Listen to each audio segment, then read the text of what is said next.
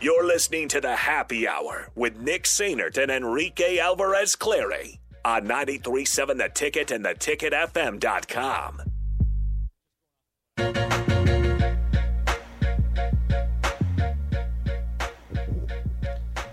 Scott Frost returning for another season on a restructured contract. The frost warning continues. Trev Alberts announced just a little after 2 o'clock here that they restructured Scott Frost contract that was originally going through 2025.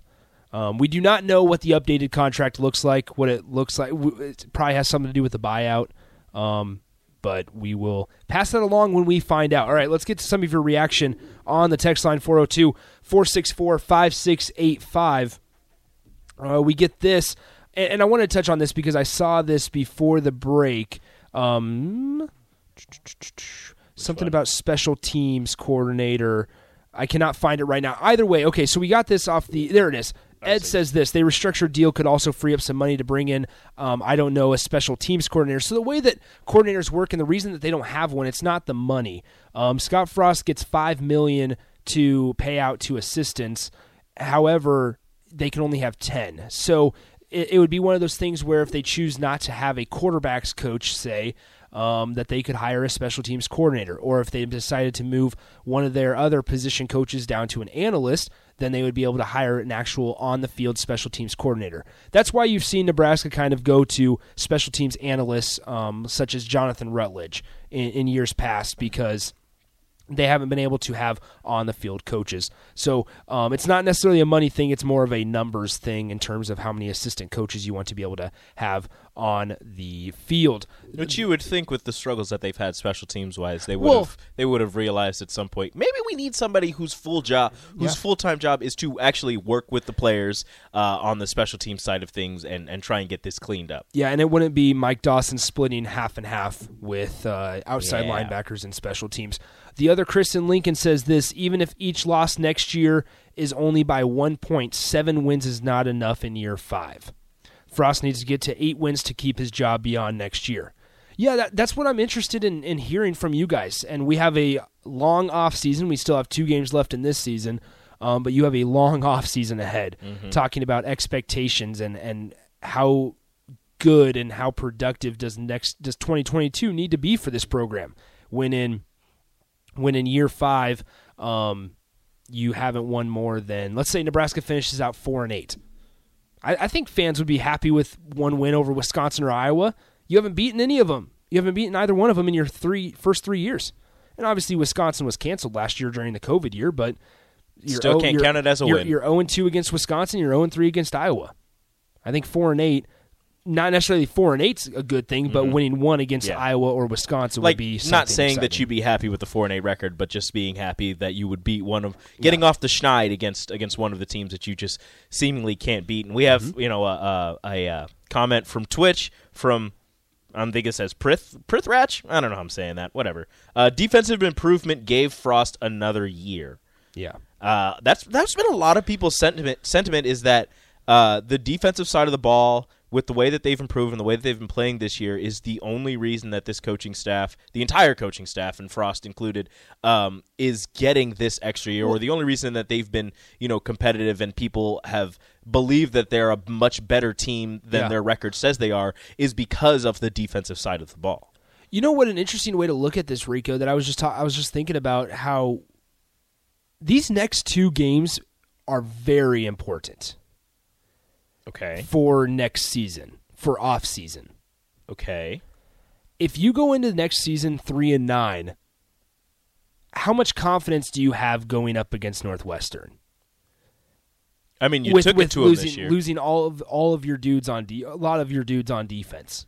I mean, you took it to him this year offensively, so I just think even if Nebraska, Nebraska needs to win one of their next two, I like. I, you cannot end the season on a what would that be? A seven, eight game winning? No, no, no. Six game losing streak. They were three and three at one point. You cannot lose. Yeah, they've lost four straight. You cannot you, ending the season on a six game losing streak mm-hmm. and losing winnable games against it's a winnable game. Winnable against game. Purdue, Iowa. I would put Iowa in a winnable game. Are you putting Iowa in the winnable game category now? They don't. They don't. They don't excite me. Iowa's number two. Remember that. People forget. I don't. I don't know if people do. People forget Iowa was number two in the country at one point. Somebody says this on the text line. You can't go without a QB coach. Hey, it was just an example. It was just an example. I Um, mean, you you could go without a QB coach, considering, your head, was a considering your head coach was a quarterback and Yeah. was a, you know, I, I he might have been just the wide receivers coach at Oregon, but still, he was a quarterback. I think that he knows a little bit about the position. um, and, and you could always have that QB analyst, just not on the field during Yeah. the game. Yeah, you can't be on the Um, field. here's here's a text. Listening to what you guys just said, quote, I think people will be happy with four and eight. First of all, that's not what we said. not what we said. Four and eight would not be a good thing. I said if you beat either Wisconsin or Iowa, which is something you have not been able to do, that's where you could be. Um, Like I said, nobody would nobody would be happy with four and eight. You would be happy with getting a win against a Wisconsin or an Iowa.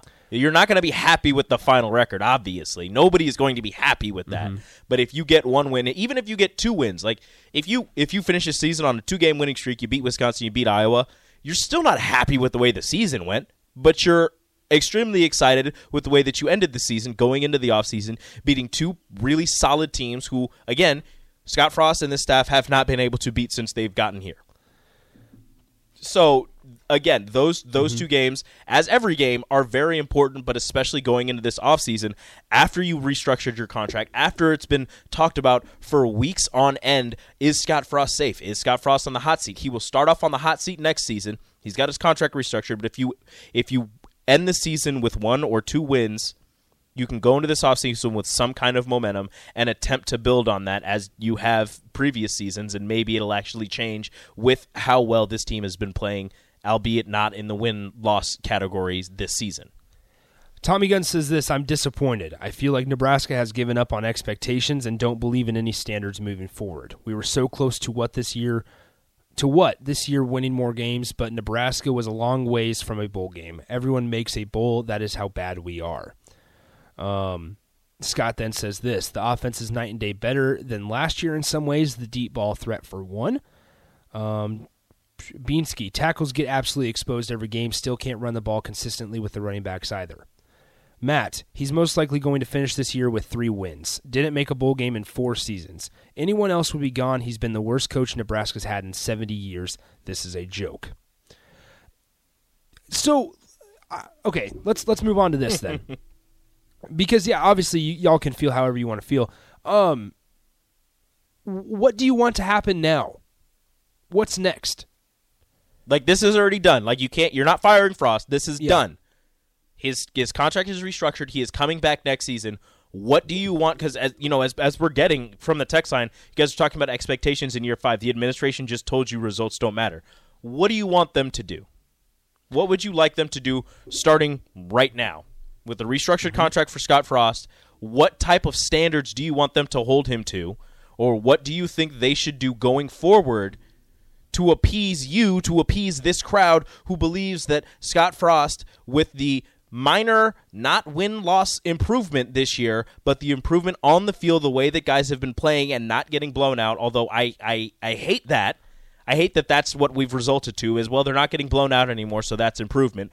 But that is a fact that they they haven't been blown out. 9 points is their largest loss this season from Ohio State because of course it was Ohio State so, what do you want them to do going forward?